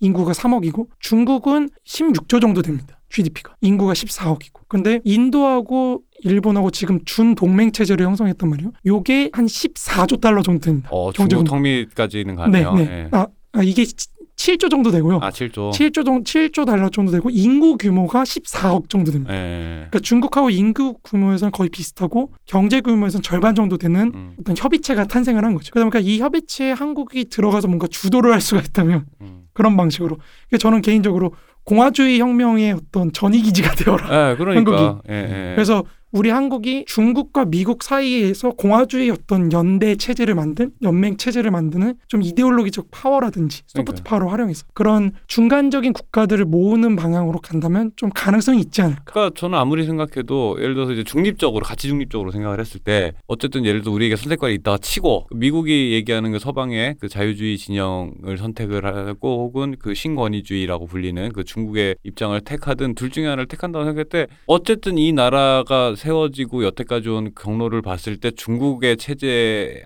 경제권에 포함이 돼서 그들의 이 그과 가치를 공유한다라는 건 제가 볼 때는 불가능한. 불가능합니다. 이거 있을 수가 없는 일이에요. 그러니까 아마 한국 사람들이 그렇게 한다면 결사항전한다 그럴까 우크라이나 사람들처럼 있을 수 없는. 근데 그 여담으로 말씀드리자면 이게 병자호란이나 이럴 때 조선인들 욕할 게 아니에요. 마찬가지예요. 예, 예, 예. 있을 수 없는 일인 거예요. 그 명청 교체기에 그렇죠. 아무리 뭐 청으로 빨리 갈아탔어야 돼 결과론을 얘기하지만은 있을 수 없는 일이에요. 그 그거는. 정체성을 버리는 거거든요. 예, 예. 나보고 다른 사람이 되라는데 그렇죠, 갑자기 그거는 그렇죠. 할 수 있다 없다의 문제가 아니라 안 되는 일이거든요. 그렇다고 하면은 우리의 한국인으로서의 정체성을 지키면서 우리의 예, 생존을 모색할 때 우리의 선택지라는 건 제가 볼 때는 어느 정도 정해져 있다고 보인다라는 음. 건데 그러면 정해져 그 결론이 정해져 있으면 방법도 사실은 제가 볼 때는 거의 정해져 있는 거나 다름없는데 문제는 그 선택을 했을 때 고통을 감내할 준비가 돼 그렇죠. 있느냐 안 돼 있느냐. 그게 핵심인 거죠. 그러니까 네.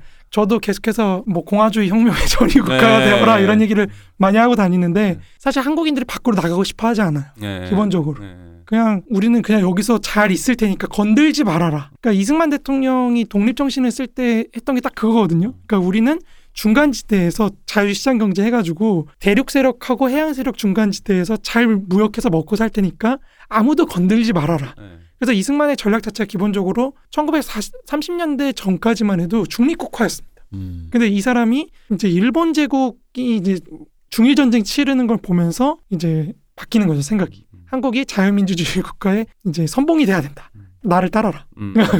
마지막이 이상하지만 어쨌든 그런 입장으로 바뀌는 건데 나를 자유민주주의의 지도자로 삼아라. 미국인들도 나를 따라야 된다. 이런 걸로 가, 가는데 아무튼 그 방향 자체는 좀 고려해 볼 만한 지점이 있다고 저는 봐요. 되든 안 되든 어떤 되든 안 되든. 지향점으로서 그렇죠. 그러니까 유라시아 권위주의 체제와 지금 러시아와 중국이 연합한 그렇죠. 예. 연합한 유라시아 권위주의 체제와 대서양 태평양 민주주의 연맹 예. 중간에서 동아시아 공화주의 연맹 같은 거를 좀 예, 이렇게 예. 질서를 좀- 한국발 국제 질서랄까요? 이런 네. 걸좀 고민을 해봐야 되는 지점이 아닌가. 우리가 어떻게 덩치를 키울 수 있을 것인가라는 고민을 했을 때 저는 개인적으로는 결국에는 일본하고 연대하는 수밖에 없다고 봅니다. 어, 그 그게 그냥 네. 그 사실은 그 그런 게 있어요. 그러니까 그 뭐가 됐든지 간에 저는 개인적으로 생각을 할 때는 아무리 먹고 사는 일이 중요하다고 해도 감당할 수 없는 어떤 것이 분명히 있거든요. 그렇죠. 아니 그 회사에서 욕몇 마디 들어도 못 견디고 색상 갖고 나오는 게 사람인 건데 근데 그 이상의 어떤 것을 요구하는 그 상황에서 막상 말은 그렇게 해도 닥치면 그렇게 어, 닥치면 우리가 체제상 누구와 더 가깝냐, 누구와 동질감을 느끼고 누구와 더 친근감을 느끼냐라고 하면은 한국 사람, 일본 사람, 중국 사람 셋이 나란히 세워놓으면 답은 이미 나와 있다라고 저는 생각을 해요. 사실은 이미 답은 나와 있는데 다만 이런저런 마음에 덜컥덜컥 걸리는 여러 가지 그렇죠. 문제들이라는 게 아직 해결이 안 되긴 했는데 제 개인적으로는 예. 이제 한국인들이 일본의 레짐 체인지를 천황제 그거 좀 너무 낡지 않았나 예. 그런 생각을 좀 합니다. 아 근데 그게 일본 내부에서도 제가 이제 일본 그 관련된 책을 읽다 보면 일본 내부에서 참 꽤 많은 게 왜 그 얘기 있잖아요. 누구였지? 그 쯔네 쯔네 무슨 그 서브컬처 평론가인데. 늙은이들이 고유 명사가 생각나지 않는 것은 자연의 법칙입니다. 너그러이 생각해 주세요. 이 대표가 말하려는 사람은 일본의 평론가 우노 츠네히로입니다.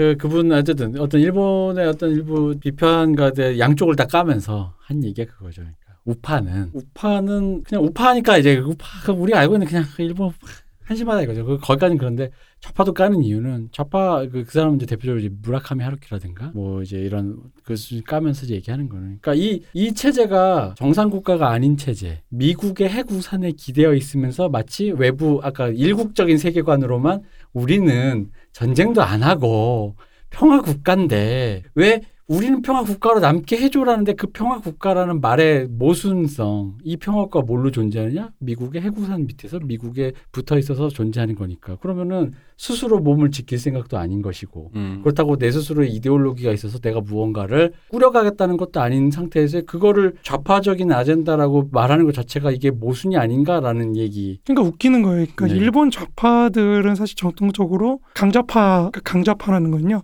일본 자본주의 역사라는 강좌가 있었어요. 강좌 아, 네. 강좌. 네, 그 강좌를 아. 한 이제 만든 이- 그 정치 계열을 강좌파라고 합니다. 아. COE left 아닙니다. 그 강좌파하고 싸웠던 게 노농파입니다. 노- 노농파는 뭐냐면요. 노동자 농민이라는 잡지를 아. 만들어서 노농파입니다. 아. 그 강좌파들이 뭘, 뭘 했냐면요. 일본 천황제 타도를 외쳤습니다. 예, 예. 그러니까 전통적으로 일본 좌파라는 거는 천황제 타도예요. 음. 기본적으로 입장이. 근데 지금은 사실 일본 좌파들이 천황제에 매달려 있죠. 음. 그렇죠. 천황제가 평화 헌법을 유지하는 근간이기 때문에 음. 그 천황제를 더 이상 비판하지 않아요. 음. 그걸 바꾸는 순간 평화법 자체를 바꿔버려야 되거든요. 음, 음. 그러다 보니까 이제 뭐 제가 사석에서는 격하게 이제 뭐가 됐다 좌파들이 이렇게 얘기를 음. 하는데 기본적으로 일본 좌파들도 현상 유지밖에 안 되는 겁니다. 그렇죠. 그 현상에서 자기들은 평화와 민주주의와 자유 진영을 수호한다고 인권과. 말은 하지만 음. 인권을 수호한다. 우리는 그런 선진국을 얘기하지만 그거가 핵, 미국의 핵우산 밑에 있는 반쪽짜리 국가로서 조의 그러니까 존, 이 설정 자체가 그러니까 전제가 음. 이미 거기서부터 출발하니까 애초에 이게 이게 무슨 그거냐 이거지. 그렇죠. 그러면은 예를 들어 미국이 핵우산을 만약에 거두겠다. 혹은 내가 미국과 뭔가 이익, 이익 충돌이 있어서 뭔가 이 쿼드에서 뭔가 이렇게 됐다 했을 때 이 좌파의 명분이 사라지는 거예요. 맞아요. 예. 어, 이 좌, 좌파가 이게 뭐야? 뭐 나라가 지금 평화가 평화를 할 수가 없잖아 지금. 그러니까 이게 이거를 좌파 이거를 좌파적인 흔히 말 진보적인 의제라고 보. 근데 이거를 옆 있는 우리나라 생 보기에는 저 극우놈들 저 이 사람들이 다 극운 거야. 아. 그러니까 무장을 하겠다 이거 아니냐? 맞아요. 어 군대를 갖고 무장을 하고 보통 국가를 하고 어, 보통 국가를 하겠다는 거니까. 다시 대동아 공영권을 하고 어, 그러니까 저희가 안날라면서 그 얘기를 하면 저희한테도 그런 댓글이 많이 달렸단 맞아요, 말이에요. 맞아요. 그러니까 일본이 재무장을 하는 게 그게 니들이 말하는 진보냐? 음. 그게 그 오늘 아까 이제 식사 시간에 얘기했지만 그 백승욱 중학대학교 백승욱 교수 님 사회학과 백승욱 교수님 기사가 오늘 검색 한번 해보시면 들으신 분들이 3월 9일자 기사로 그 우- 우크라이나 사태에 대한 인터뷰 기사가 있는데 저는 네. 그 기사 보면 제일 인상적이었던 부분이 뭐냐면 한국 사람들이 그 주변국들을 볼 때 너무 고정된 이미지로만 본다라는 건 거죠. 주변국들의 상태를 100년 전에 중국이 지금과 다르고 100년 전에 일본이 지금과 다르고 한국마저도 100년이면 10년 전의 한국과 지금의 한국이 다른데 그걸 어떤 고정적인 값으로 놓고서는 사고를 한다라는 얘기를 하더라고요. 그래서 좀 저는 그 부분에 대해서 좀 생각을 해봤으면 좋겠다라는 생각이 많이 들기는 해요. 그러니까 그 독일의 재무장이 되게 역사적인 어떤 것이라고 이제 문세께서 얘기를 했지만은 그 어쨌든 독일이 재무장 선언을 한 것의 영향을 일본이 안 받을 수는 없을 것 같거든요. 그렇죠. 제가 볼 때는 그럴 수밖에 없는 건데 그 특히 동아시아에서 지금 이제 러시아가 스타트를 끊었지만 예를 들어서 10년이 됐든 20년이 됐든 뭐 당장 내일 모레 대만을 침공할 일은 제가 볼 때는 없을 것 같지만 근데 이런 내일 한다면 모르는 거예요, 어. 어, 예, 그지. 우리 모두 러시아가 전면전을 할줄 어, 몰랐어요. 그러니까 모르는 일이지.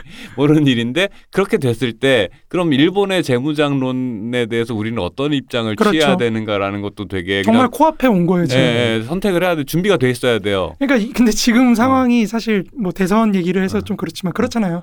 대선에서 논란이 됐던 게 일본군이 예. 아, 자위대가 그러니까 어. 뭐 서울로 올 수 있냐 안 올 수 있냐 그런 걸로 또 논쟁을 했잖아요. 그 문제도 제가 볼 때는 단순하게 감정으로 해결할 문제, 그렇죠, 얘기할 그렇죠. 문제가 아니거든요. 그렇죠. 그 그 그 그 그 단순히 하지 말라고 얘기했을 때 우- 군사적인 위협으로서 중국의 존재랑 해라고 했을 때그 그러면 그 무장을 한 일본이라는 나라의 무력을 어떤 식으로 우리가 국제사회에 통제할 수 있을까라는 문제라는 것들에 대해서 되게 정교하게 고민을 해야 되는데 감정적인 문제만 남아 있다라는 건 그리고 거지. 실제로 일본군은 이미 한국 전쟁 때 들어와서 싸웠습니다. 어 그러니까요. 어. 근데 어쨌든 간에 지금 한국 사람의 입장은 또 그런 거예요. 일본이 재무장을 한다라는 건 음. 그냥 우리 기준에서 음. 우리 한국 사람 이미지상 극우 극우 전쟁 국가로 가는 동아시아의 그 음. 뭔가 그렇죠. 뜨거운 네, 감자가 될것 네. 같으니까 네. 영원히 반쪽으로 만들어서 이상한 평화 이상한 평화주의 네. 국가로 만들어 놓고 흔히 말하는 헌법 1조부터 8조까지의 그 천황에 관련된 음. 묘사 요걸 그대로 붙박아 놓고 고정시켜 놓는 구조부터- 어, 거죠. 구조가 이제 재무장 네. 금지잖아요. 무장 금지 구조까지 해서 1조부터 9조까지를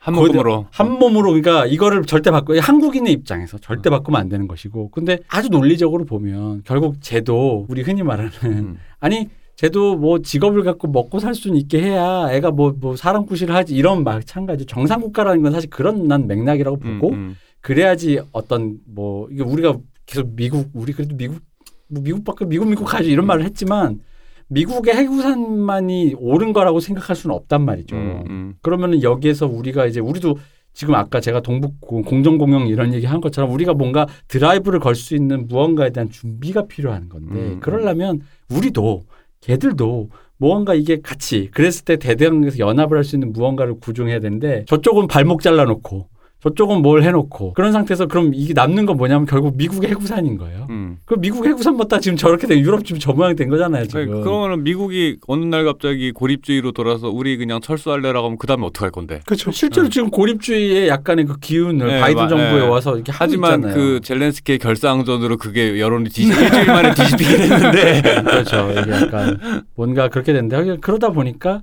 일본을 보는 시각도 그렇고 네. 중국을 보는 시각도 그렇고 저는 이번에 베이징 올림픽 보면서 도 다른 의미로 아까워 안타까운 거예요 중국이. 아 중국이 예. 왜 이렇게밖에 못하냐. 음, 응, 그치. 응. 왜 세련되지 못할까? 어. 아니 뭐 여러 가지 왜냐면 우리도 88 올림픽 때 네. 부정 심판이야 이게 하나 금메달 주고 그랬어. 네. 그러니까 이게 다 어떤 심판의 그 홈 어드밴티지라는 건 있을 수 있는 거지. 음. 그러니까 그런 건 스포츠에서 어떤 있는 거야. 그럼 이제 그거가 논란이 생길 수 있는 부분이 있고 아닐 수 있는 부분이 있다고 봐요. 그러니까 음. 아이씨 너무한 거 아니냐라는 거와 그, 그 홈앤드밴티지라는 거, 홈콜이라는 거는 말씀대로 스포츠에서 되게 늘 있는 건데 그 이후에 대응을 어떻게 하냐가 그죠. 되게 중- 우리 88 올림픽 같은 경우에는 그냥 모르쇠로 모르쇠, 넘어가요. 모르쇠. 아 모른 그런 척. 일이 있었나? 주로 권투에서 네. 아 그래요? 예, 권투에서 주로 권투에서 그런 일이 있었는데 어쨌든 그러니까 올림픽 우리 월드, 월드컵 때도 약간 그런 이게 있었어요. 그러니까 이제 그러다 보니까 그냥 이게 어떤 대응으로 가느냐의 문제인데 이게 문제는 뭐냐면 이제 중국이 그러니까 그런 의미로 안타까웠던 거죠. 왜 이렇게밖에 못하니까 결국 이게 뭘 그런 거지? 그러니까 뭐 중국이 잘했다 이런 걸 떠나서도 왜 그런 거 있잖아. 잔치 벌였는데 먹을 거 없다고 욕 먹는 사람 같잖아. 음. 그러니까 기껏 했는데 아니 홈콜은 뭐 우리 옛날에 오노 사건도 있고 했지만은 미국에서도 있고 소련에서도 있고 뭐 늘 있었던 일이었던 건데 그 요번에 보면서 너무 그 대내 선전선동에 몰두하느라고 주변을 아무것도 보지 못하는 이 시야 좁음에 아, 이 대국이란 부르기에는 너무 속이 좁고 소국이라 부르기엔 너무 땅이 크니 중국이구나라는 그 말이 그 말이 참 누가 만든 거예요? 아, 너무 적절한 표현. 아니 그래서 이게 이런 거예요. 그러니까 그래서 우리가 중국을 볼 때 중국의 안타까움과 혹은 중국은 왜 그럴까 이런 그런 뭔가 마음이 아득해지는 거. 음. 또 한국인들이 일반적인 이미지상으로 일본에게 바라고 다야 하는 어떤 그런 형태, 일본이란 국가의 미래에 대한 한국인의 고정된 이미지, 음. 너희들은 이런 상태여야만 해라는 그, 그 보다 보면 이제 답답한 거죠. 왜냐하면 아까도 말씀드렸지만 이게 우리의 애초에 국무 회의 처음 시작할 때 한국인이 조용히 있을 수 있는 시절이 아니에요. 음 맞아. 한국인에게 사람들이 많은 발언을 원하고 있고 한국인 한국이 무언가를 하기를 원하고 있으며 한국이 너 어쩔 거야라는 선택을 물어보는 시대인 거죠. 흑선 들어와서 다짜고짜 열어 이런 시대가 아니야. 우리도 그 정도는 아니야. 그러다 보니까 거야. 그런 어. 시대가 아닌 거죠. 그러니까 그러니까 물어본다고 흑선 들어오기 전에 이게 약한 나라가 아니라서 흑선 들어오기 전에 물어보 이제 물어본다는 거예요. 들어가도 되냐 이런 거지. 문 열 거니? 어.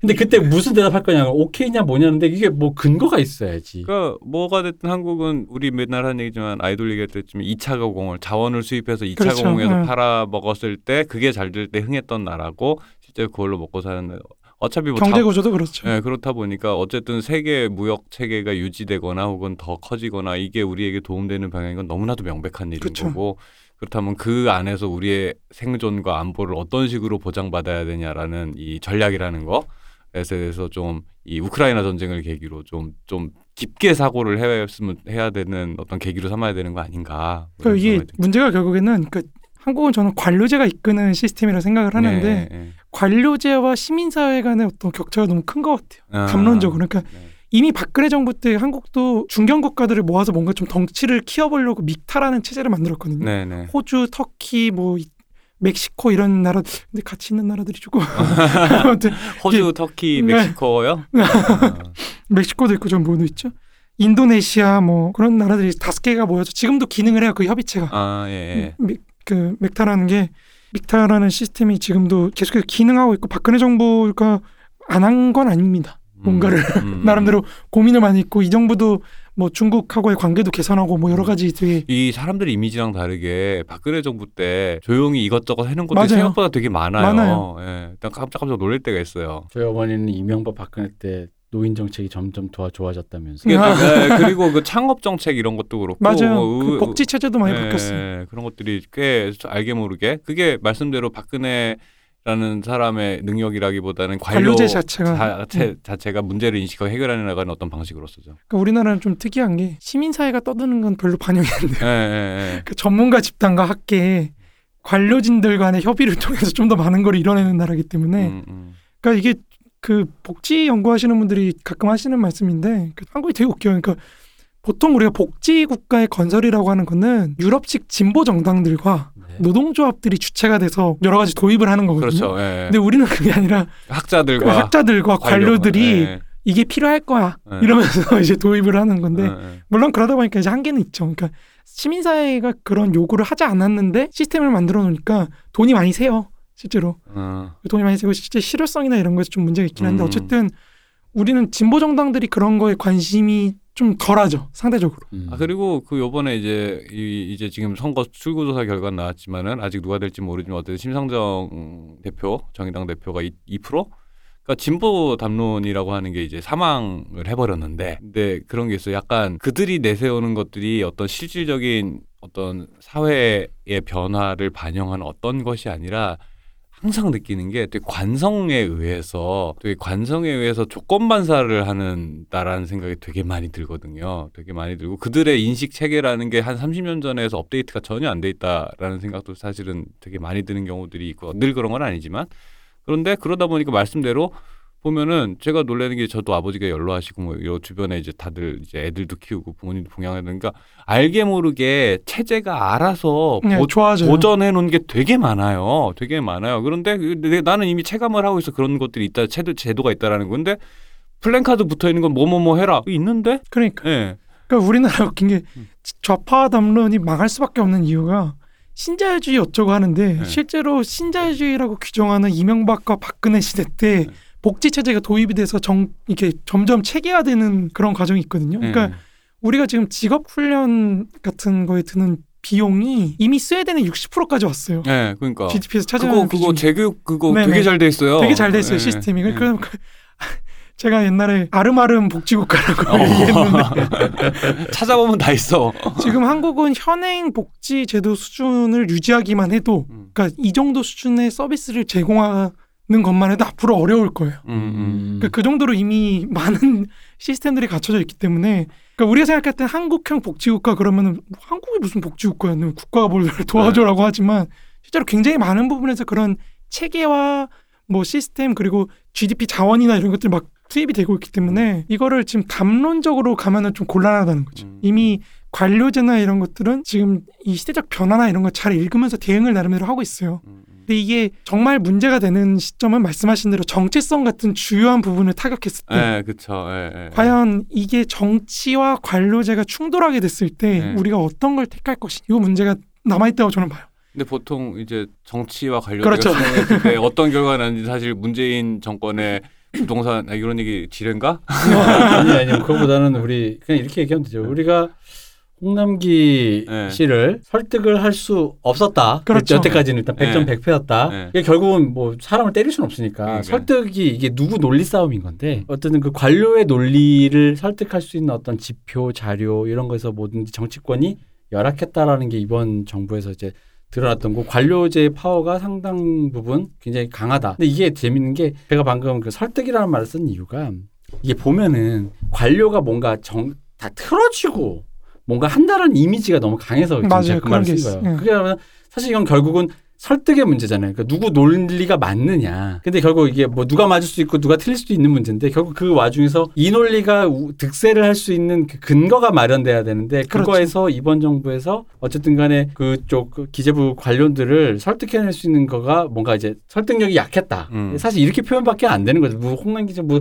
대통령이 앞에 있는데도 뭐 이렇게 뭐 이렇게 건방 이런 얘기가 아니라 그런 얘기인 거고 우리가 지금 항상 그런 식으로 지금 그러니까 나라가 굴러왔다라는 거를 이번에 보 약간 이렇게 좀 약간 가시적으로 목격하게 된 그렇죠. 거죠. 그러니까 네. 이게 결국엔 육공화국이라는 체제가 광주에 기원을 두고 있기 때문에 극우의 어떤 뭐 군부 쿠데타라든지 네, 네. 이런 것도 봉쇄가 됐고 노태우가 집권해서 노동자 대투쟁을 탄압을 했기 때문에 네. 극좌 혁명도 실패했어요.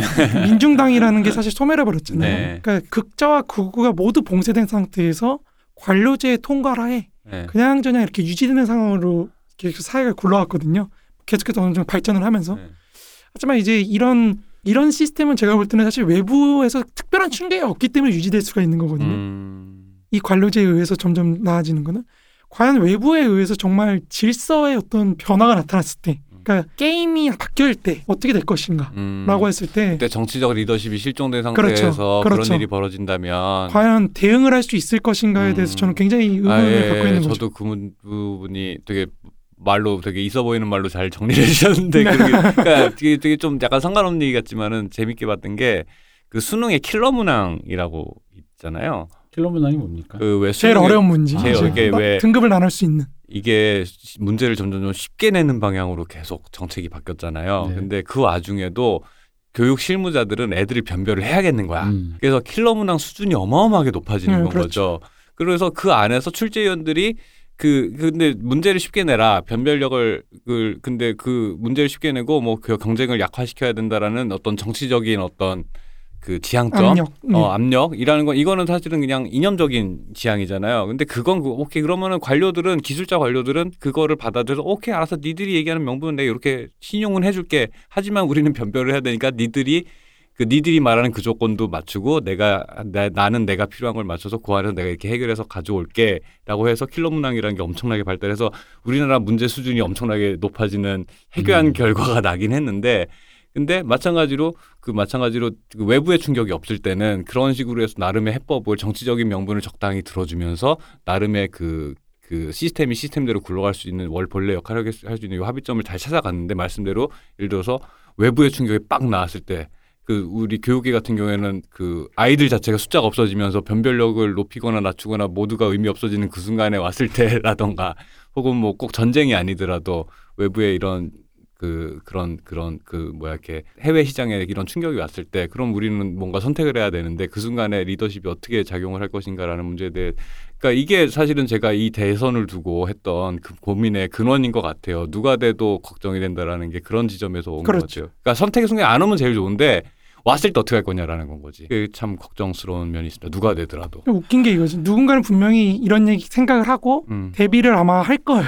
예, 예, 예. 그렇죠. 관료 네, 똑똑한 관료 아, 누군가는 하겠지. 관료는 분명히 할 건데 예, 과연 그게 정치적인 과정에서 선택되는 방향으로 예, 예, 예. 그리고 그거를 사람들이 즉각적으로 받아들여서 음. 과연 정체성이나 이런 거에 반영을 시킬 수 있는가 음, 음. 이런 문제에서 약간 회의가 있는 거죠. 그러니까 한국의 대통령들이 대부분 집권 초기에는 마치 정치인처럼 행세를 하다가 음. 집권 말기가 될수록 점점 행정부 수장으로서의 네, 역할이 네, 강해지는 음. 그런 경향이 있는 게 저는 한국 정, 그 민주화 이후에 가장 큰 문제라고 생각을 하거든요. 자 그러면 조금 정리를 해보자면 개헌이 필요하다. 아니요, 저는 개헌이 필요하다고 보지는 않습니다. 제7 공화국으로 가자. 아니요.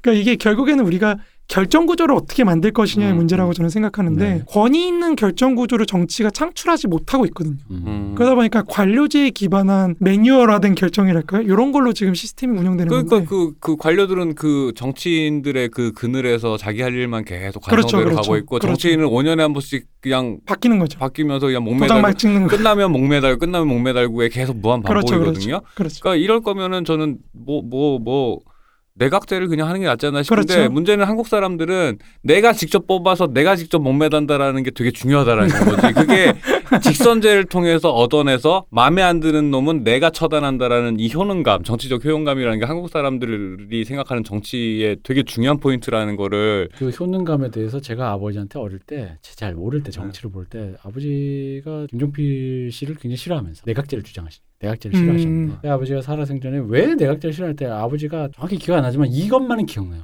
그분 우리 저희 아버지 세계관에 내각제 이꼴 부정선거인 거예요. 아, 아. 지들끼리 해먹는다. 어, 지들끼리 그치, 해먹는다. 그치. 짬짬인 응, 거야. 응, 맞아. 실제로 한국에서 내각제 도입할 때 대부분 약한 세력들이 예.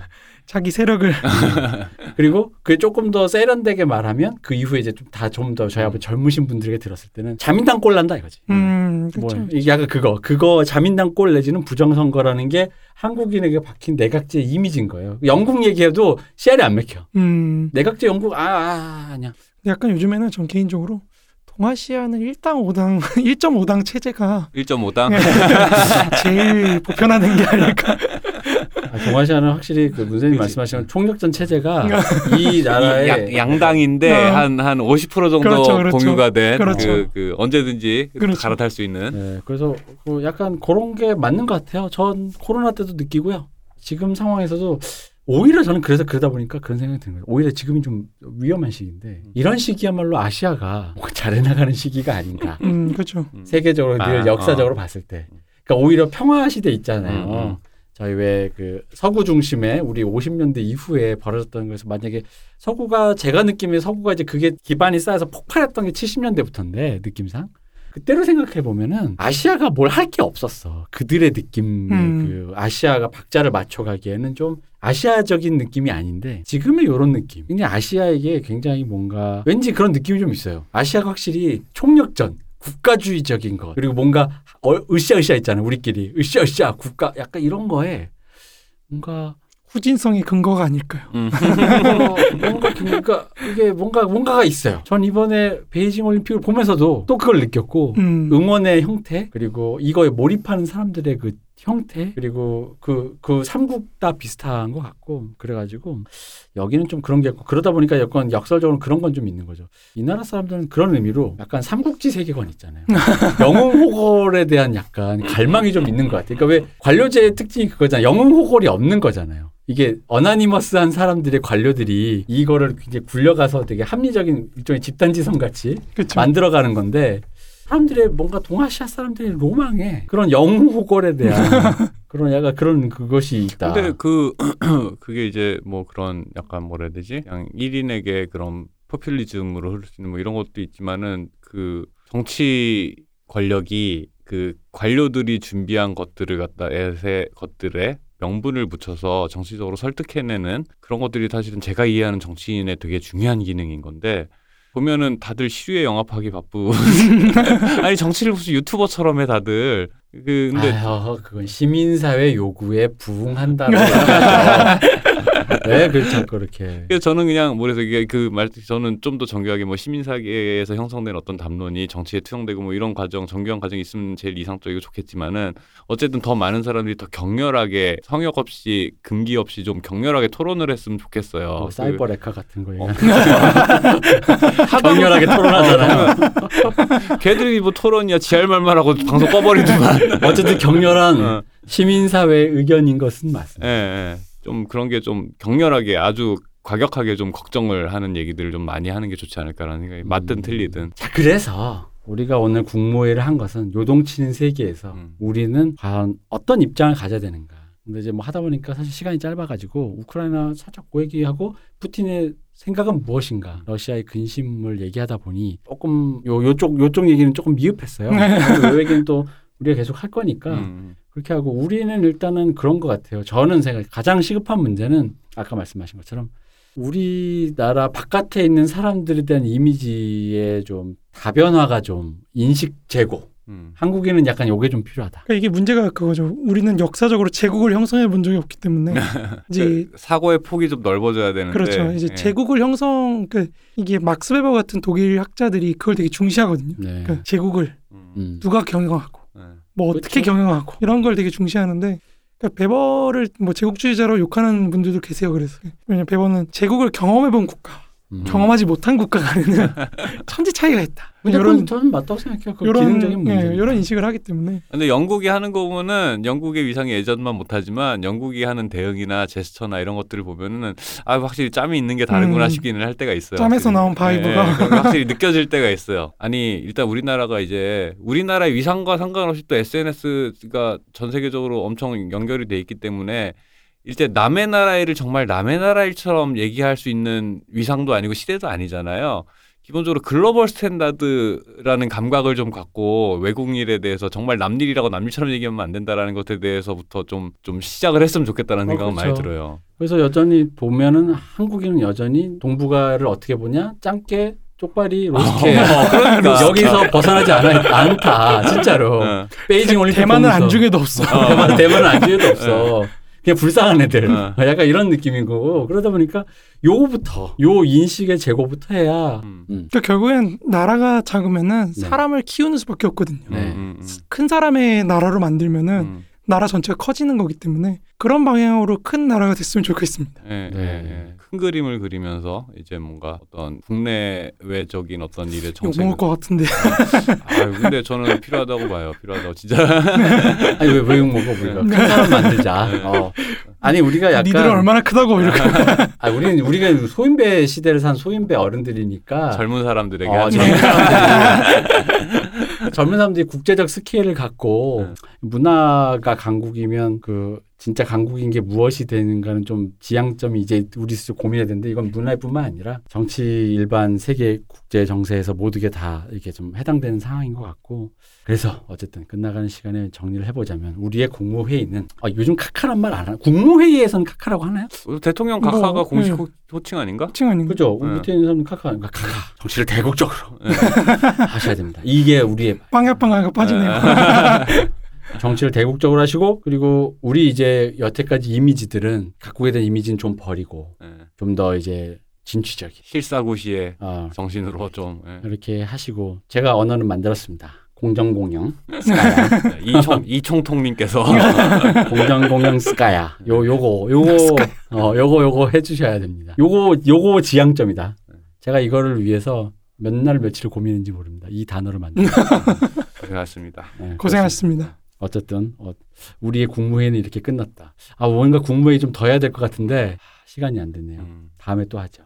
국무회의는 원래 저번에 1편만 하고 끝날라 그랬는데 왠지 계속돼야 될 것 같아요. 그런 상황. 시대가 하수상해서 시대가 저희를 호출하고 있죠 계속. 어, 우리를 부른다. 네. 어, 그렇습니다. 어쨌든 뭐 이렇게 당선되신 분의 건투를 빌고 또 누가 됐든 잘 됐으면 좋겠다. 그 사람이 잘 돼야 우리가 잘 되는 거지. 잘 했으면 좋겠다라는 어, 잘게 제일 그죠. 크죠. 잘 해야지 됐든. 우리가 잘 되는 거지. 뭐 내가 싫어하는 사람 됐다고 해서 망하길 바란다거나 이런 거는 조금 별로 도움이 되는 생각은 아닌 것 같고 그래서 하나 되는 조국 그 코리아 통일 북진 통일 북진 통일 남방 통일 다 합시다. 만주는 우리 것. 감사합니다. 수고하셨습니다. 수고하셨습니다. 네, 박 박사 아니 잠깐만. 아, 박 박사님 수고하셨습니다. 네, 수고하셨습니다. 네, 우리 문세님 수고하셨습니다. 감사합니다. 네, 여기까지 이총통이었습니다. 감사합니다.